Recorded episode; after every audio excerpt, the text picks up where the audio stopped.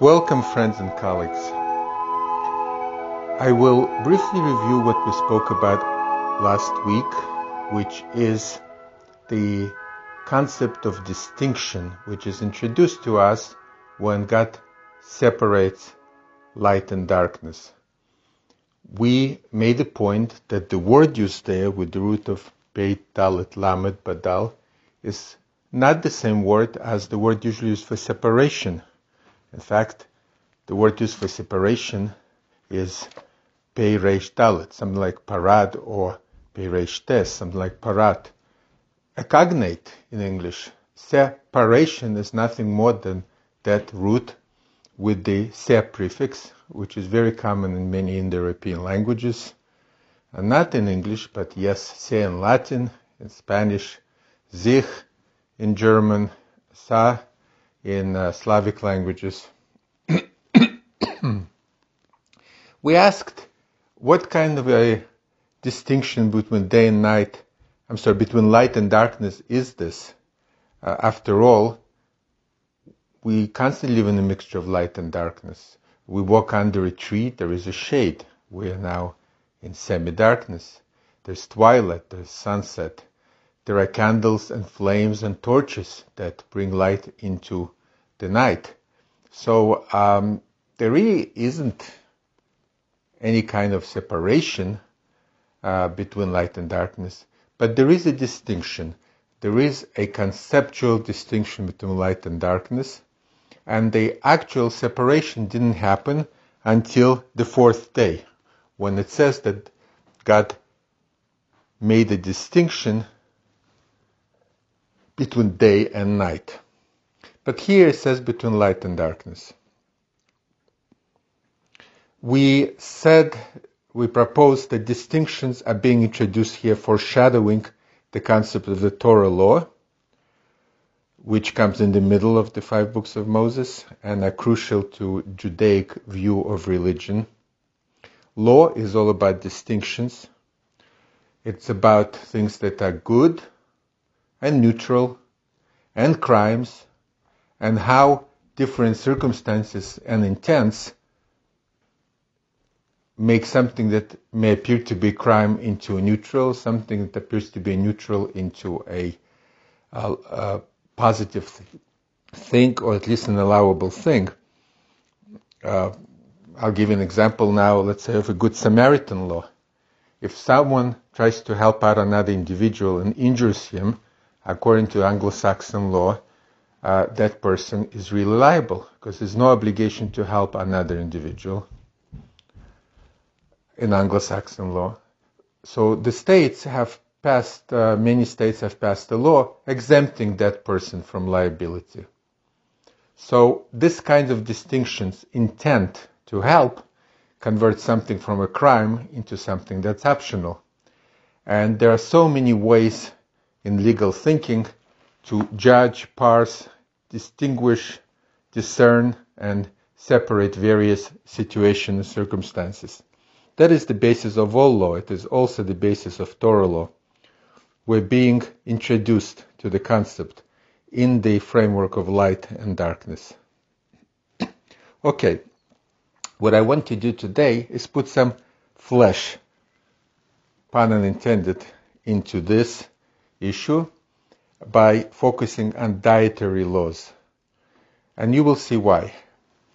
Now, dietary laws uh, is something that uh, Jews have always struggled with, especially to explain it to others. Uh, it seems to be pretty arbitrary why uh, certain animals are kosher, li- uh, lawful to eat, and others aren't.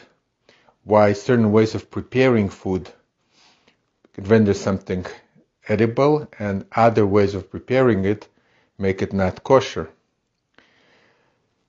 This is a problem which is set up by the Bible itself because these laws are presented with no explanation and no uh, statement of purpose.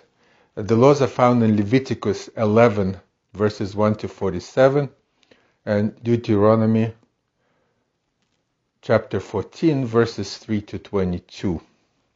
Vaikra and Devorim. Many reasons have been offered uh, from antiquity.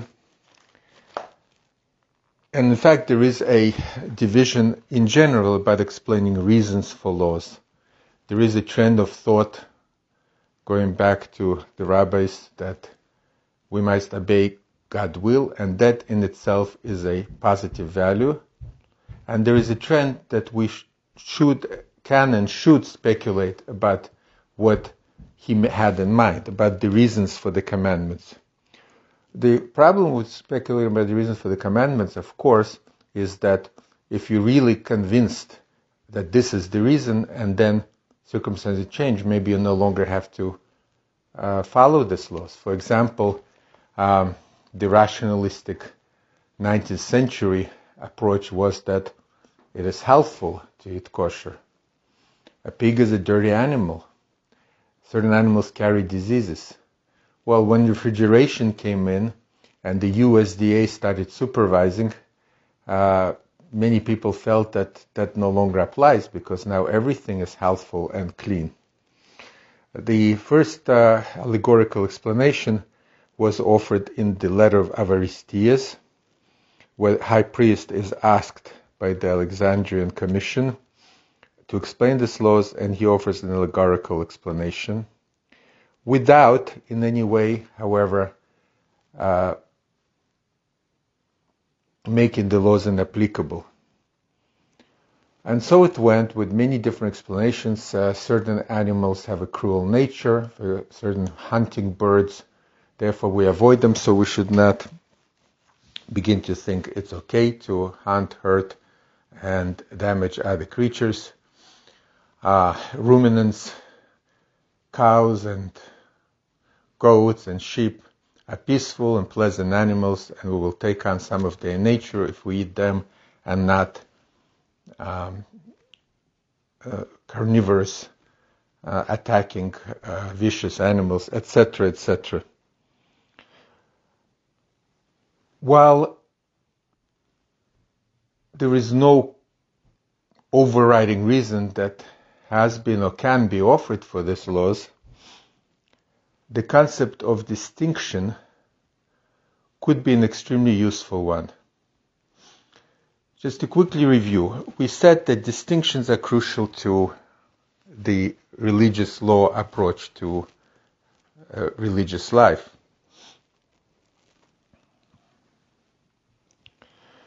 We pointed out that there are seven items where the word badal distinction is utilized in the five books of Moses. There are 21 instances in which it is used, and it translates into three categories. A category of vertical separation, holy and non-holy, and concept, a concept of horizontal separation between Israel and the nations, we could call it separate but equal. All nations have rights before God, but the Jewish nation is separated or distinct, distincted, made distinct uh, through dietary laws and through other lifestyle, requirement, lifestyle requirements. And then there's conceptual separation between light and darkness. As we said, there is no real physical separation. There are shadows, etc. But there is a conceptual separation. And these three things are the ones that we uh, say in the Havdalah ceremony um, between Sabbath and the weekdays is another issue. It does not count as three according to the Talmudic discussion in Pesachim 113 to 114, and that's another discussion. But this uh, interesting arrangement of having seven items which are repeated three times so that you have a total of 21 uses of the word in the five books of Moses um, recalls the key word concept, and we spoke about that last time as a technique for Bible study. So distinctions are very important. How does it apply to the field of kashrut or Jewish dietary laws? So when we look at the actual passages, we will find that there are several groups.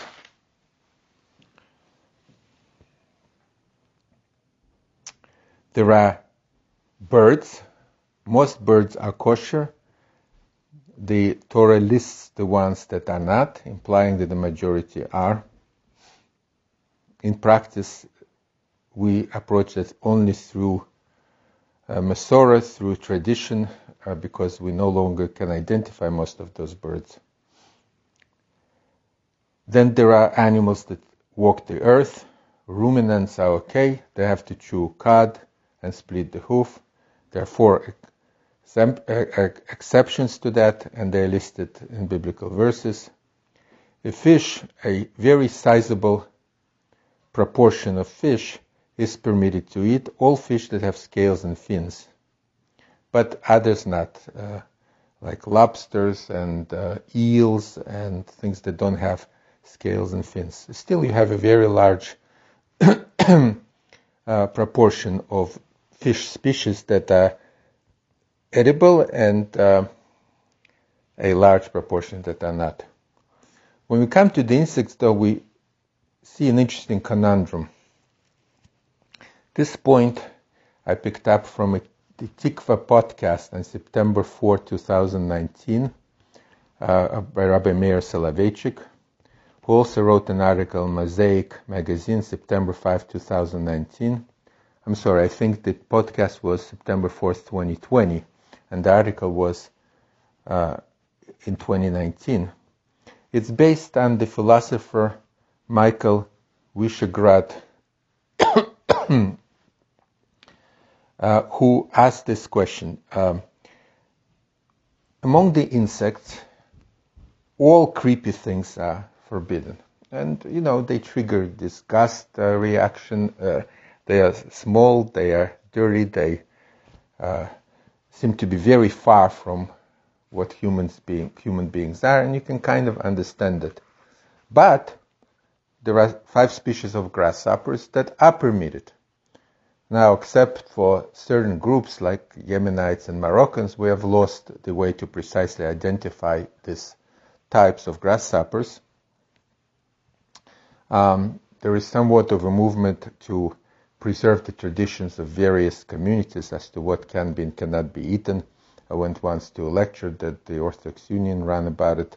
It's, it's quite interesting uh, when you have there's a sign uh, the, the stomach of the grasshopper, if it forms the letter ches in Hebrew, uh, there are lines that create such a letter. It's halal. In Arabic, that means permitted. If it forms the letter tes in Hebrew, it's tameh. In Hebrew, that means unclean. Very interesting. Ne- nevertheless, uh, only minority of the Jewish world uh, now eats it, based on their own tradition of identification of the species. But why, why, why should grasshoppers, a very tiny proportion of insects, and as you probably know, insects are the largest and much, by far the most numerous species in the world, why these things are permitted? So, the proposed answer that Rabbi Soloveitchik um, uh, laid out, uh, based on Michael Wyschogrod, is that every type of edible thing must be, and it's important for it to be, and it's crucial for it on its own merit to have foods that are, who have some that are permitted and some that are forbidden. Even in the insect group, which you can understand should be, should contain the largest number of forbidden things, really perhaps all that's in practice what where we are right now, because we can't eat any of them unless you're from Moroccan or Yemenite communities. Uh, even in those things, though, by intent, there must be something that is permitted. So this is this concept of distinction. The Jewish law requires that one lives his life in constant legal analysis what is permitted, what is not permitted. Because feelings and belief are a poor barrier before desire. Fine. Let us read the verses that, after this introduction, I hope you'll agree with me, very clearly lay out this perspective in, relight, in, in, in regards to dietary laws. Leviticus 20, 24. The previous, I read only uh, a part of verse 24. It says, I am your God who has set you apart from the people. So here is the distinction between Israel and the nations. And you should shall set apart the pure behemoth beast from the impure, the impure bird from the pure. You shall not draw abomination upon yourself through beast or bird or anything which the ground is alive. This is insects, which I have set apart for you to treat as impure. You shall be holy to me, for I, the Lord, am holy, and I have set you apart from other peoples to be mine. Okay, so keeping the principle of distinction as the bedrock of a certain type of religious spirituality which relies on law in daily life, in communal life, in national life, to tell what is right and what is not, that involves the entire human being in intellectual analysis and sets a barrier before desire, lust, and want. If the person himself is unable to, others in the community or the rabbinic uh, leadership will analyze the situation for him or her and give a clear religious decision. And by the way, Islam is similar in this regard, uh, with Sharia, which is religious law, also ruling all aspects of life and also producing religious decisions for to guide and restrain the individual. So, to come back, when we're told on the first day of creation about separating day and light, we understand that it's not a true physical separation. We're talking about introducing the concept of distinction. And this concept of distinction is found 21 times, 7 times 3, three categories. Uh, all of this is to point out to a very discerning, granted reader, how important and basic this uh, concept is. I'll make one other quick comment. Uh, for uh, the, the Christian leaders, uh, re, uh, listeners are aware that uh, this issue of permitted foods was the first that began the process of separation between Christianity and Judaism, as is related in Acts 10, when Peter had a dream with uh, a container of all kinds of unclean animals that he was commanded to kill and eat, and how hard it was for Peter. Uh, we have other sources uh, subsequently in the New Testament and uh, in the Pseudo Clementines uh, that this was a, a difficult thing that he went back and forth on. But um, the, the abandonment of religious law as the guiding principle of religious life and transition to faith required uh, such a step. And um, it is not surprise why this was the first step, because by removing the concept of distinctions between what is kosher and lawful to eat and what is not, one could promote uh, the lack of distinction between Jews and Gentiles and eventually move it out of the realm of the law into the realm of faith. Thank you for listening, and friends and colleagues, may you only have blessings.